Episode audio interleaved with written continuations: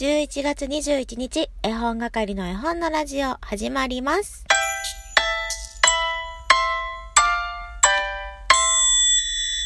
おはようグルト皆さん、朝です。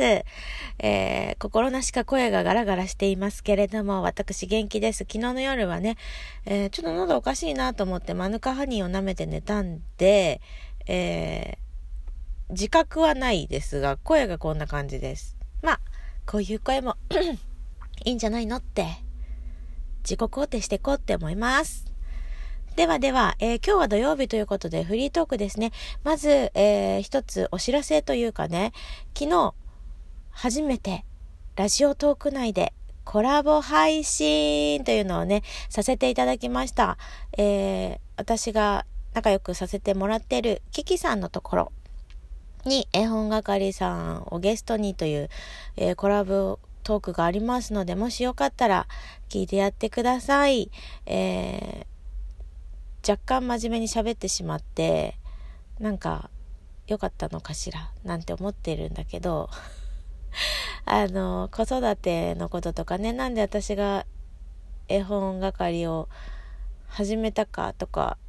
あの12分内なのでね本当にあの短い時間だけどいろいろ聞いてもらって発信することができたかなと思っています。でその中でねあの少し前にインスタグラムでは、皆さんもしかしたらご存知かもしれないけど、ゆきのきさん、ゆきちゃんが、えー、お店ね、アナログゲームとか、こう、積み木とか、いろいろ販売されているお店をやってるんだけども、ネットの上でね、えー、そこの2周年の記念のライブがあったんですよ。で、その中で、えー、ゆきちゃんがいろんな質問に答えるっていうコーナーがあったんですけど、それでね、え、3つ3つ、子育てで大事にしていること3つ何ですかっていう質問があった時に、あっ、私もその質問来たらどうやって答えようかなっていうのをずっと考えて、導き出したものをキキさんのところで、えー、発表しています。まあ、ここで言ってもいいんだけど、えー、できればキキさんのところ聞きに行ってほしいな。わー、わー、わー、なんかダジャレみたいになっちゃった。どうしよう、ダジャレみたいになっちゃった。っていうことで あの、またね、しばらくしたらというか、私がここで語るのはもう少し後にしようかなと思っています。それでは、えー、お手紙、お便り、またいただいてますので、読んでいきたいと思います。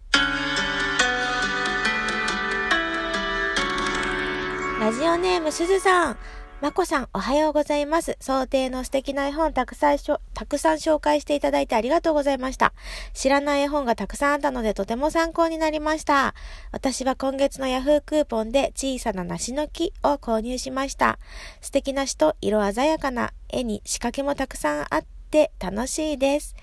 絵本を読むだけでなく飾るっていいですね。まこさんおすすめのアノニマスタジオの絵本も調べてみますといただきました。え私、小さな梨の木知らなくてですね、先ほど調べてみたら、めちゃくちゃ可愛いの何ですか、あれ。私の欲しいものリストにも、えー、入れようと思います。ありがとうございます。素敵な絵本を教えていただいて。そして、えー、この想定の、えー、話題を提供してくださったズミちゃんから、えー、お手紙来てますよ。まこちゃんへ想定の素敵な絵本の回聞かせていただきました。私の質問をテーマにしてくださってありがとうございました。嬉しいなぁ、嬉しいなぁ。順次風味。とワクワクしながら聞いてましたら、すごくたくさんの絵本を介してくださっていて、わーっとなったのもつかの間、気になる情報もいろいろと出てきて、これは頭だけでは足りない、確実に足りないと焦りに変わりました。今2回目ですが、メモを取りながら何度か聞いて、すべての絵本の想定を見てみたいなと思っています。楽しみです。カズ子供ブックスさんのお写真嬉しかったです。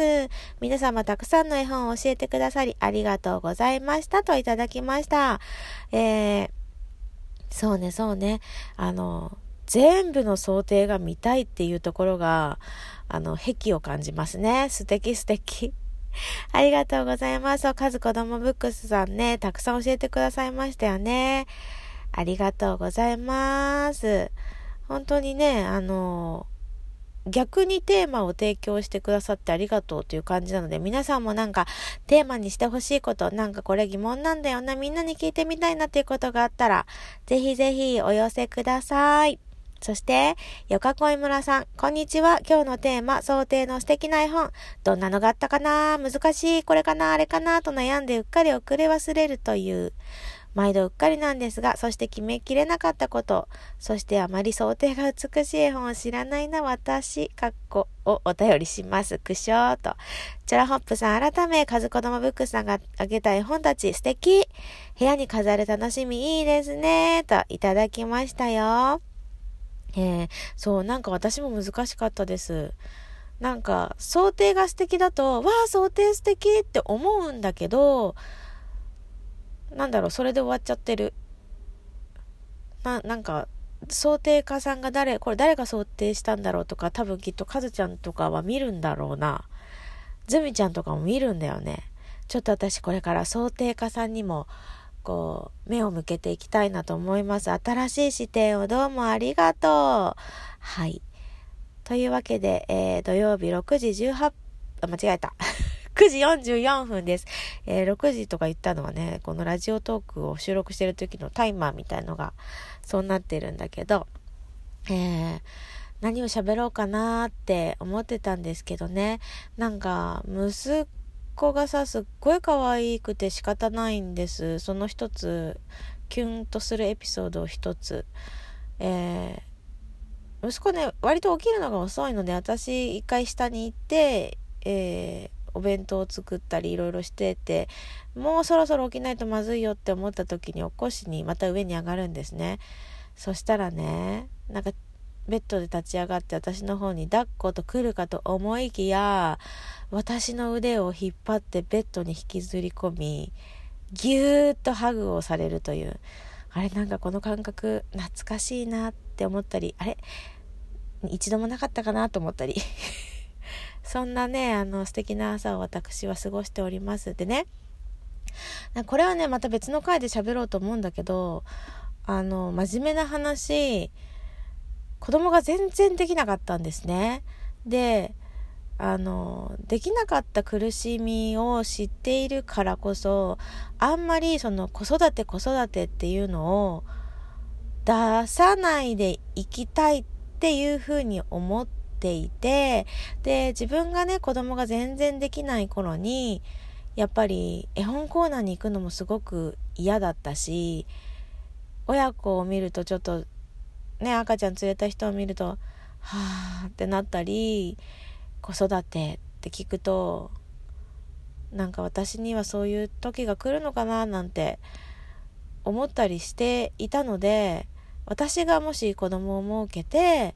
何か活動する時とか、まあ、今ですよね。とかね子供子供って言わないようにしようと思ってたけどやっぱりこれってなんか生活の一部だしもう自分の中にあるものなのでなんだろうね。あえて言わないのもなんか逆に変なのかなってやっと思えるようになってきてでそうだな。このラジオトークするまではあんまり息子のことを言わなかったんだけど、言うようになってきた自分をちょっと認め始めたかなっていう感覚って今はいます。だからね、もしこのさ、ラジオトーク、私の絵本のラジオを聴いてくださってる方、もしかしたらお子さんいらっしゃる方の方が多いのかもしれないけど、なんか決してね、絵本はね、子供だけのものじゃないって思っていて、あの日私が絵本コーナーに行くのが辛かったっていうのはそもそもの間違いだなとすごく今は思うんですね。で絵本コーナーにはそういうキュンとする気持ちをこう穏やかに整えてくれるような絵本もたくさんあるんだけどやっぱり絵本って子供と親のものっていう認識がうーん世の中まだまだ強いかなと思うのでそこを払拭していきたいっていう思いもあったりするんですよね。で、やっぱりぜひぜひ大人に読んでほしいってすごくすごく思うので、もう少しね、自分の在り方を考えていきたいななんて、超真面目な話をして、今日は終わろうと思います。めちゃくちゃ今日ね、風が強いんですよね。でも、お日様がすごく照らしてくれるので、あったかいはあったかいんですけど、こういう日にね、なんか外に遊びに行ったりしたい。まあ、風が強い人微妙だけど、こういう天気の日にね、外に遊びに行きたいんだけど、今日は私仕事でございます。仕事もね、楽しいんだけど、家族で過ごす時間ももちろん楽しくて、まあバランス大事にしていきたいなと思っています。えー、いかがだったでしょうか？ちょっと真面目に語りすぎて。でも、あのー、ね、この、不妊というところではまた、機会があったら喋りたいなっていうのはすごく思っています。不妊不妊っていうテーマではないな。なんだろう。しんどく思わないで。しんどいよな。でも、どうしよう。結局まとまらない。まあ、私はそのできなかった時期、しんどい時期も、えー、経験してよかったなって今はすごく思います。まあでもたらればな話だよね。後になったら、まあ私は妊娠して出産ができたわけだから、うんそういう人の話を聞くのも私あの頃嫌だったなって思うとなんか難しいと言うしかなくなっちゃうけどでも私にできることやっていきたいと思います、えー、土曜日。素敵な土曜日。素敵な日曜日。あ今日今日は私仕事だけど世の中3連休だね。3連休素敵にお過ごしください。ありがとうございました。